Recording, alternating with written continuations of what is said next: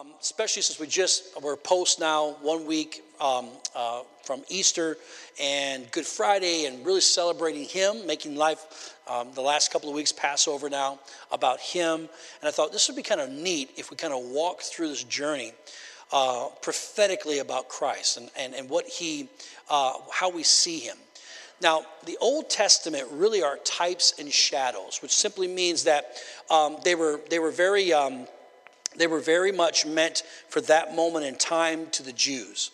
But now then we have it as a book, a canon, that we can see types and shadows or revelations uh, like hints, hints toward the truth of Jesus who's to come. Literally, you can see Jesus throughout the entire Old Testament if you know how to look for it.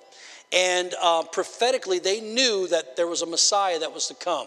Mashiach, Messiah, that's what it means um, in the Hebrew, which simply means the chosen one, the one who's chosen to take away the sin of mankind.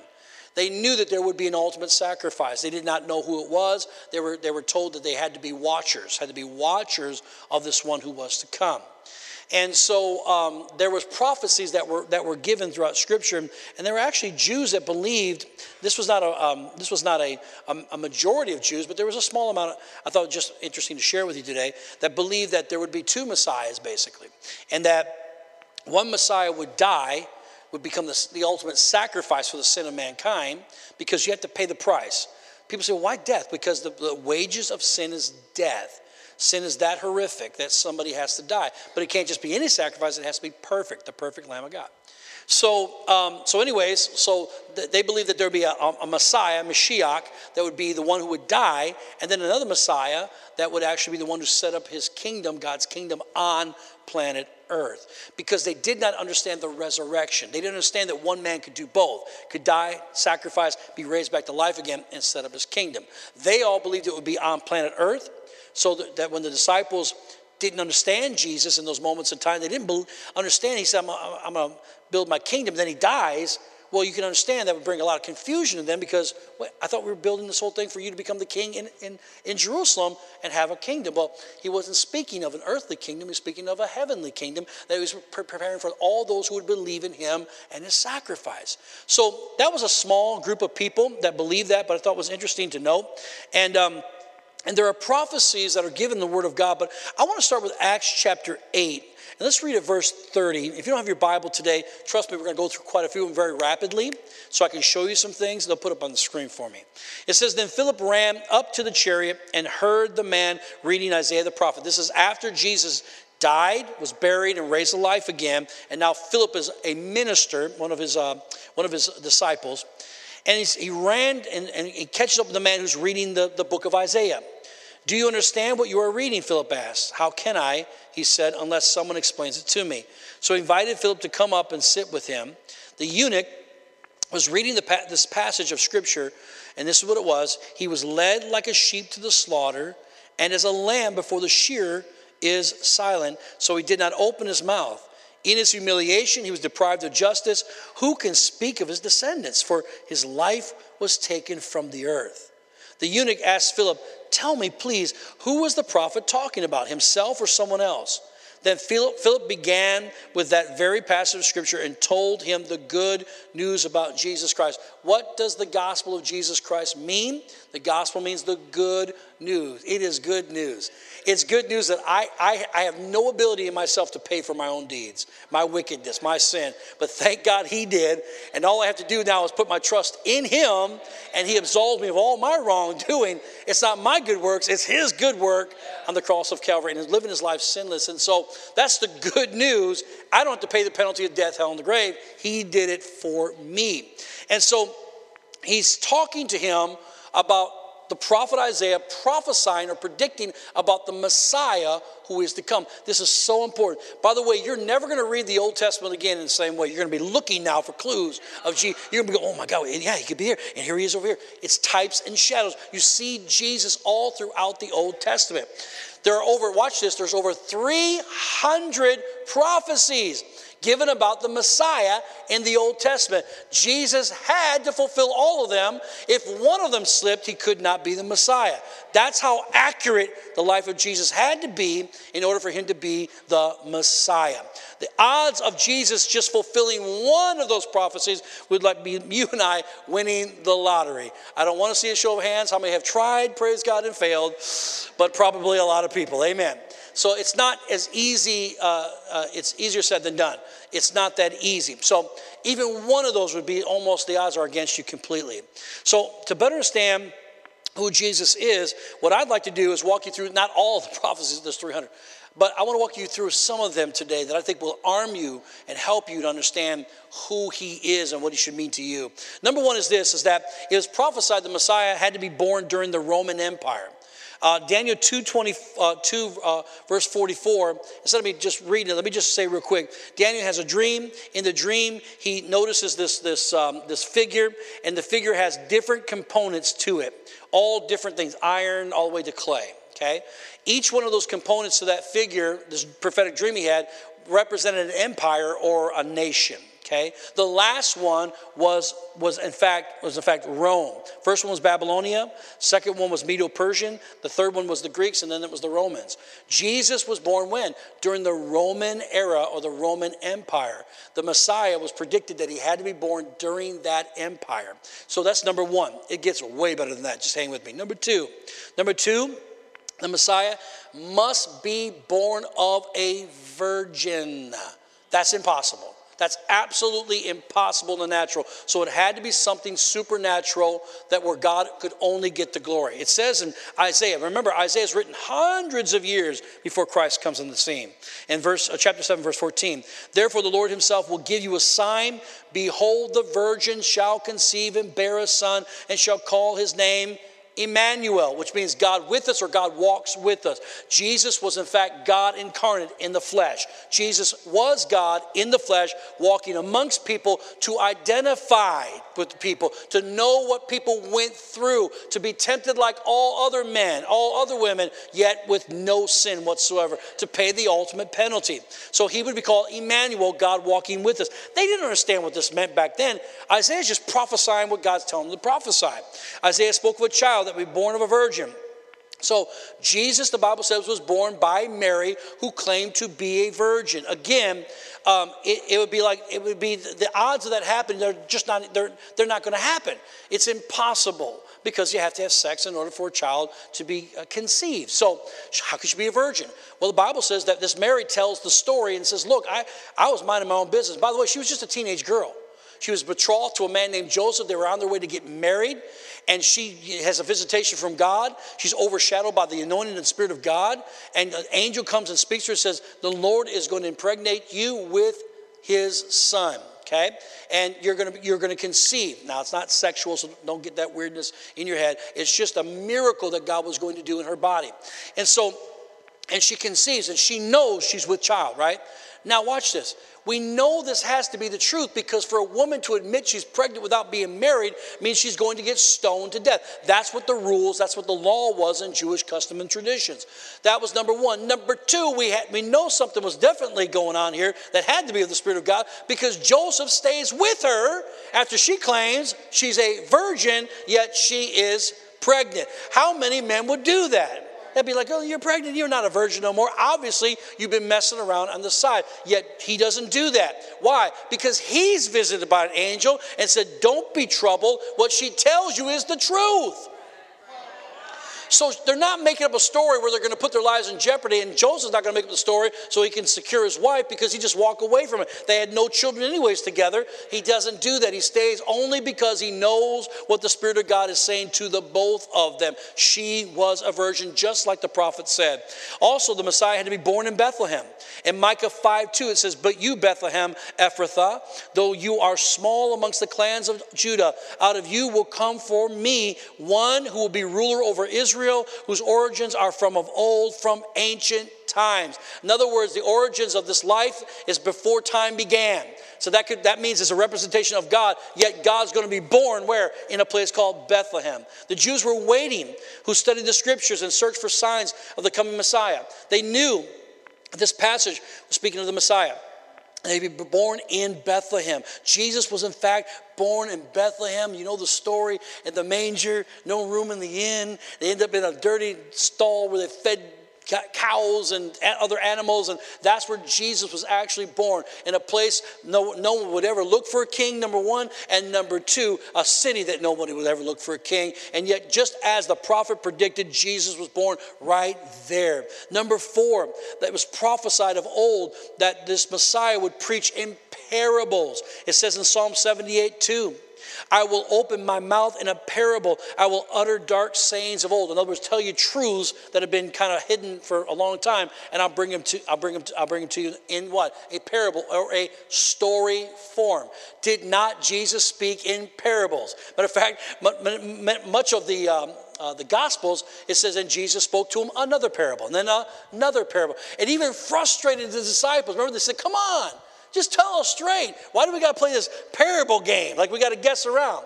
Because Jesus wasn't just talking to that generation, he was talking to our generation too. So it couldn't just be for them, it had to be for all generations. And he spoke in a dark saying. In other words, it was something that was not revealed by revelation through a story form. It even frustrated the disciples, but he continued to do it because that's what was prophesied about him. Also, number five, the Messiah would be of the tribe of Judah. Genesis 49 10, the scepter shall not depart from Judah, nor the lawgiver, a lawgiver from between his feet until Shiloh comes, and to him shall be the obedience of the people. That's the Old Testament. So it says he'll be born in Judah, or be of the tribe of Judah. And Luke 3 33, speaking of the lineage of Jesus, it says Jesus is of the son of uh, uh, Amminadab, he's the son of Ram, the son of Hezron, uh, the son of Perez, the son of Judah, just like it was predicted in times of old. Uh, number six, the Messiah would have to be the, uh, the seed of King David. Uh, Jeremiah 23 5 says this hundreds of years before Christ Behold, the days are coming, says the Lord, that I will raise to David a branch of righteousness. Okay, a king shall reign and prosper and execute judgment and righteousness in the earth. A branch comes from the stem. David's the stem, the branch of righteousness comes from David, and he'll reign, executed, and he'll execute uh, judgment, and he'll reign with righteousness. Well, look what it says in Luke 3:31. It says that Jesus is of the son of Maliah, the son of Menon, the son of uh, uh, Mattatha, the son of uh, Nathan, and the son of David. How could you get it down to King David? He's he's comes from the rulership of David. Number seven. Number seven, we have this is predicted of old about the coming Messiah. He would have to be a prophet. Deuteronomy 18 18 says, I will raise up for them a prophet like you among their brethren, and I'll put my words in his mouth, and he shall speak to them all that I command him. And it shall be that whatever uh, uh, that whatever whoever will not hear my words which he speaks in my name, I will require it of him. Didn't Jesus go around saying these words, saying something like this? I know he did. Said, I can only speak what the Father speaks to me. I can only do what the Father tells me to do. That's what a prophet does. A prophet's not life is not unto himself, but unto God. Also, Jesus predicted things. A prophet does that. Also, Jesus saw things in the realm of the spirit. A prophet does that. Also, a prophet uh, and Jesus uh, was able to be able to have words of knowledge. That's about people's past. He did that in his ministry as well. Even the great religions, if we can call them that, on the earth always say that Jesus was a prophet indeed. Though they don't give him any credence as being the Son of God, they will say, at least say he was a prophet. He had to be. Number eight, um, the Messiah would have to be preceded by a messenger. Malachi 3 1. Behold, I send my messenger, and he will prepare the way for before me. And the Lord whom you seek will suddenly come to his temple, even the messenger of the covenant in whom you delight. Behold, he is coming, says the Lord of hosts. That's what the Bible says. Before the Messiah comes, there'll be somebody else that will herald his coming, that will give the message to the world. Now you have to understand something. What have you ever heard of a man named John the Baptist? John the Baptist was, in fact, Jesus' cousin. They were raised together, they fished together, they hunted together, they did life together. A little bit of difference in the family because one, John the Baptist was the son of a preacher man. He, his, his father was a priest. We get it backwards sometimes. Jesus' daddy was a carpenter or a businessman this is going to get. So it gets a little bit, uh, we get convoluted because we think, well, Jesus should come from the priesthood. But in fact, he comes from a businessman, just like God, to hide his truth where he wants to hide it. And th- now watch this. And so now they, they did life together. They knew each other. They were familiar with one another. John then is called to the ministry of baptism. He spends his time out in the wilderness, away from the city, lives in the crags of the hill, wears, um, he wears camel hair uh, for his coats, and he's got a big leather a belt, the Bible says, and a staff and leather shoes. And he goes out there and he baptizes. He, his, diet was, his diet was wild honey and locusts. I could deal with the wild honey, but I don't want to eat no locusts. Come on, somebody. That's what he ate every day. And I guess that's he needed some protein. So there he is, and he's baptizing people for the remission of sin. It was like a it was like a thing to be able to cleanse them for the time being until the Messiah came, because no sacrifices were being done whatsoever in the temple. So now then, he's he, this is what God called him to do.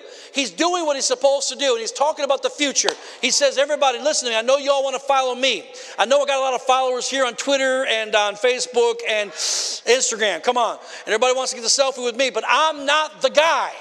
I'm just the guy to tell you about the guy. And the guy has not yet come, but he's going to come on the scene. And for years, he's telling this, he's preaching this truth about the Messiah who is living among us. He's about to come. I was born to tell you who he is. Who is he? Don't know yet, but when I see him, I'll let you know. One day, his cousin comes by. He might have thought, hey, Jesus is coming by just to check me out. Don't know nothing about Jesus except for he's his cousin. But when he sees Jesus, he no longer sees a man in a robe, but he sees the glory of God on him.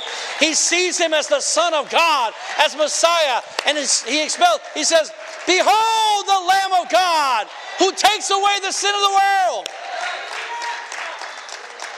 Jesus said, Baptize me. He said, I can't baptize you. I'm not even worthy to unlock. He's looking at him totally different now. I can't even deal with your sandal straps. Baptize you. What are you talking about? You should baptize me. What does Jesus say? He said, No, you must, for the scriptures have prophesied. We've got to fulfill what the word of God has said here today. Woo, that's good stuff. Can't make this stuff up. It's right there. Historians have put it down, so we can't we can't lose it. Number nine, this Messiah would have to enter Jerusalem on a colt. Once he told everybody who he was, he'd have to enter Jerusalem on a colt. C O L T, not C U L T. Come on, C O L T. This is what it says, Zechariah 9 9. Rejoice greatly, O daughter of Zion. Shout, o, o daughter of Jerusalem. Behold, your king is coming to you. He is just and having salvation, lowly and riding on a donkey, a colt, the foal of a donkey. So in those days, the, the donkey was for the heavy loads. And so he would ride from wherever he was at to the city of Jerusalem on the donkey. But when he got to the city of Jerusalem, to the gate, he got off the donkey and got on the colt. They had two rides for him, come on, And the colt and rode the colt into Jerusalem. The colt was what? A, uh, the Bible says a colt that nobody's rode on before. It's a young, come on, just a young colt. In other words, it, it, it was something that was a little rebellious, didn't want anybody on his back. Come on, somebody. Young wants to do what it wants. And you got the donkey who's what? Stubborn, set in his ways. Now, watch this. Don't get offended with me. This is the truth. So, Jesus is saying, Look, I came in on the old, but I'm riding all the way in on the new. I came in on the old where God was stubborn and said, Look, you got to do it this way. No grace, no mercy. If you mess up, you're done. And now I am the Messiah who's come with a new message that says, God is love. He wants the whole world to know who He is. He's done with the old, He's ready for the new day. Come on. So the message of the gospel is not just any longer for the Jews, but for the Gentile world as well. Number 10, number 10, the Messiah would be betrayed by a friend. It says in Psalm 41, verse 9, even my own familiar friend in whom I trusted, who ate my bread, has lifted up his heel and he's done it against me. What does that mean? We fast forward into the life of Jesus. He picks 12 disciples. One of them does what? One of them betrays Jesus. It's he who dips his hand in the cup with me. He will betray me. Now go and do, do what you've set out to do and do it quickly. And then when Judas betrays him in the garden, what happens? He kisses, uh, Judas kisses Jesus. And Jesus turns to him and says, What? Betray you me with a kiss? Friend. He calls him a friend. In other words, the scripture comes to pass right here in Psalm 41 9. Even my own familiar friend in whom I trusted, who ate my bread, has lifted up his heel against me. Wow. Number 11, uh, the 11th prediction. The Messiah would be betrayed by 30 pieces of silver. Zechariah 11, 12. Then I said to them, If it is agreeable to you, give me my wages, and if not, refrain. So they weighed out my wages, 30 pieces of silver. What was the number? What was the amount that was given to Judas for his information of Jesus to betray him? 30 pieces of silver. Number 12, he would be forsaken. The Messiah would be forsaken by his own disciples. Zechariah 13, 7. Awake, O sword, against my shepherd, against the man who is my companion, says the Lord of hosts. If you strike the shepherd, the sheep will be scattered. Then I will, I will turn my hand against the little ones. What happened on that night when he was uh, taken from the upper room and they went into the Garden of Gethsemane to pray? And he was alone. And they kept falling asleep, and he kept begging them, please stay up with me and watch and pray. And they couldn't. They kept falling asleep. And what happened as a result of that? What happened? He ends up doing what? He says, he's, he's, he's asleep. He comes, he comes back, they're asleep. He comes back and says, Look, this is what I told you about. And the Roman guard comes. And when they come, he's betrayed in that moment. What happens, church? He ends up saying these, those words. He said, You betrayed me with a kiss, friend. And now, then, in the, that moment, he's forsaken. All of his disciples move away from him. They're all struck with fear. Nobody stays by his side, fulfilling what Zechariah 13 says. Number 13, number 13, the money would be thrown in the temple and used to buy the potter's field. Zechariah 11 13 the Lord said to me, Throw it to the potter, that princely price, that princely price they set on me. So I took the 30 pieces of silver and threw them into the house of the Lord uh, for the potter. What happened? Judas says, I can't take the money. I know what I've done. He takes the money and throws it in the temple of God at the feet of the Sanhedrin Council. And they say, We can't touch it. It's blood money. It's not ours. And they take the money and buy the potter's field, exactly the way that was predicted. Number 14. Number 14, the Messiah would be falsely accused by witnesses, by false witnesses. Psalms 35 1 Plead my cause. In other words, be my lawyer, be my advocate, O Lord. Plead my cause with those who strive with me, fight against those who fight against me. Was he falsely accused over and over and over again? They take a little truth and turn it into something big that Jesus never did. Uh, matter of fact, that was the only way Pilate would have uh, taken his life in the first place, was because it was, it was out of control lies. 15, um, the, the prediction was that the, the, the Messiah would be silent before his accusers. Isaiah 53 7. He was oppressed, he was afflicted, yet he opened not his mouth. He was led as a lamb to the slaughter, and as a sheep before its shears is silent, so he opened not his mouth. Church, all he had to do was tell Pilate, This is not right. You're not treating me right. I am a Roman citizen after all, and I'm part of the, I'm, I'm, I'm, a Jew, and I want my day in court. He could have said anything he wanted to get out of the problem, but he said not a word, just as was predicted. 16, he would be beaten by his enemies, the Messiah would be. Isaiah 50, verse 6 I gave my back to those who struck me. Where was Jesus hit the most? Upon his back, stripes were laid upon him. And my cheeks to those who plucked out the beard. Was that not the truth? That was he walked through the, the streets with that cross, and they went up to him and they grabbed chunks of his beard and, and pulled it out of, his, out of his face. The rest of the verse says, I did not hide my face from shame and spitting. Was he not spat upon? Number 17, he was both spat on and also beaten.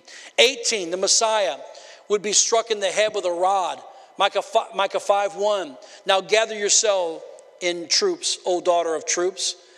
He has laid siege against us. They will strike the judge of Israel with a rod on the cheek. That's a messianic scripture. Matthew 27 30. Then they spat on him and took the reed and struck him on the head. I can't imagine this, but it happened. 19, the Messiah would be mocked by other people. Psalms 22, verse 7. All those who see me ridicule me. They shoot out the lip. They shake the head, saying, He trusted in the Lord. Let him rescue him. Let the, let the Lord deliver him since he delights in him. When he was on the cross, what did they say to him? If you are the Son of God, come on. Call down angels that they may release you from this cross. Then we'll believe that you are the Messiah. Ha, ha, ha, and then they said, If you are the Son of God, certainly your Father loves you since you call God your Father. Wouldn't He get you off the cross today? If you get him, if He gets you off the cross today, we'll believe you. Ha ha ha. They mocked him while he's dying on the cross, just as the scripture predicted would happen. 20, his hands and feet would be pierced. Keep in mind, this is hundreds and hundreds of years before the crucifixion was ever invented. For the dogs have surrounded me, Psalm says. The congregation of the wicked have enclosed me. They pierced my hands and my feet. Number 21, men would gamble for the clothing of the Messiah.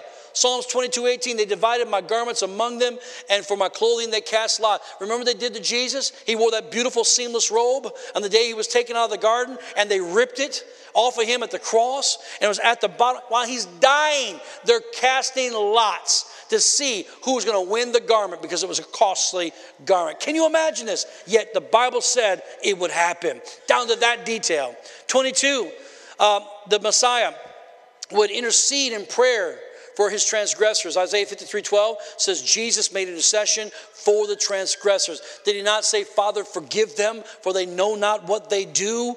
23, he would suffer thirst, down to that detail. The Messiah would suffer thirst. Psalms 22 15, my strength is dried up like a potsherd, and my tongue clings to my jaws. You have brought me to the dust of the earth. Didn't Jesus on the cross say, I thirst? Yes, he did. 24, because of that, they offered him gall and vinegar water. Psalm 69 21 says, They also gave, this is hundreds of years before Jesus, they also gave me gall for my food and my thirst. For my thirst, they gave me vinegar to drink. When you understand what that means, gall and vinegar, it was a tonic that when you put it together, it would be like a, a pain repressor. It would help you, like an Excedrin or, or Tylenol or something like that. It helps to ease the pain, the suffering that you're going through. And when they put it to his mouth, when he said, I thirst, because he was so thirsty he couldn't swallow. That's terrible, terrible uh, uh, problems that's going on in his body. And they put it up there. He would he refused to drink it. Why? He refused to take anything that would, that would help him in that situation. He wanted to receive all the just punishment for our sin. He would cry. The Messiah had to do this in Psalms 22 1. He had to cry, My God, my God, why have you forsaken me? Why are you so far from helping me and from the words of my groanings? Didn't Jesus, hundreds of years later on the cross of Calvary, scream out, My God, my God, why have you forsaken me? Yes, he did. Do you think for one second that Jesus, who who was on the cross goes, You know what I'm going to do right now? I'm going to go back in time with my mind and I'm going to go ahead and figure out all the prophetic scriptures about me. I got to remember to say those while I'm on the cross, dying, so that I can prove to everybody I'm who they say I'm not, that I'm actually the Messiah. Can you imagine? He can't even think straight. Have you ever been in pain so bad you couldn't even think straight? All he could think to do was try to survive the next breath holding himself up on that nail, doing what he could just to make it another second. And now he's going to go, hmm, what I'm going to say right now is, I thirst. And what I'm going to say right now is, um, oh, yeah, my God, my God, why have you forsaken me? Make it good, make it good. I mean, That'd be ridiculous. Yet he says every single thing that was predicted of him. In number 26, uh, the Bible says the Messiah would be cut down in his prime. Psalms 89 45, the days of his youth have you have shortened. You have covered him with shame, Selah, which just means to, to look at the point, pause and ponder, think about it. Did not Jesus die at 33 and a half years of age in the prime of his life? 27, almost done. None of his bones were, were to be broken. The Messiah, no bone will be broken. Psalms 34 20. He guards all his bones. Not one of them is broken. Why is that significant? Why would that be in the Bible? Why would that be there? Because you have to look at the crucifixion. And the crucifixion was hours and hours and hours on the cross. The only the reason why is because they were pretty healthy men that went to the cross. And so it took a while to asphyxiate them. They had the strength to keep pushing up on that nail, even though it was extremely painful. But Jesus didn't suffer just crucifixion, but also the scourging. Most nobody went through both because they would die too soon. But Jesus did what? He's on the cross. They checked to see if he's still alive. He was dead. The others, they wanted to get rid of quickly. And this is how they got rid of them to die quickly. They come around with a big stick and they break the kneecaps of the, of the prisoner. So they could no longer push up on the nail to get in the air. But Jesus, they didn't touch one bone. Not one bone was broken. Come on. Woo! I'm almost done, but hang in there the Bible says that they would look upon the Messiah whom they had pierced. Zechariah 12 10. And I will pour on the house of David and on the inhabitants of Jerusalem the spirit of grace and supplication. Then they will look on me whom they pierced. Yes, they will mourn for him as one who mourns for his only son, and grieve for him as one grieves for a firstborn. Number 29.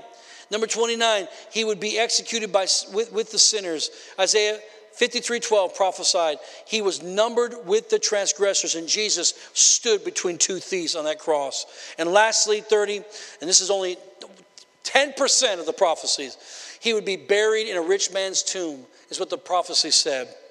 Isaiah 53 9, and they made his grave with the wicked, but the rich, but the rich at his death, because he had done no violence, nor was any deceit in his mouth. It was speaking about the Messiah. And a man named Joseph of Arimathea said, I know you don't have a tomb for him. Nobody was prepared for his death, but I have a tomb prepared for me. I'm a wealthy man. Let's lay him to, it'd be my honor. Let's lay him to rest there, just as Isaiah prophesied hundreds of years before. And it goes on and it goes on. This Jesus we serve isn't something we have to just receive by faith. Yes, we do receive it by faith, but we got one account, one historical account after the other, after the other, after the other to let us know that he was who he said he was. And if he is who he said he was, then he's not dead any longer, but he has risen from the grave.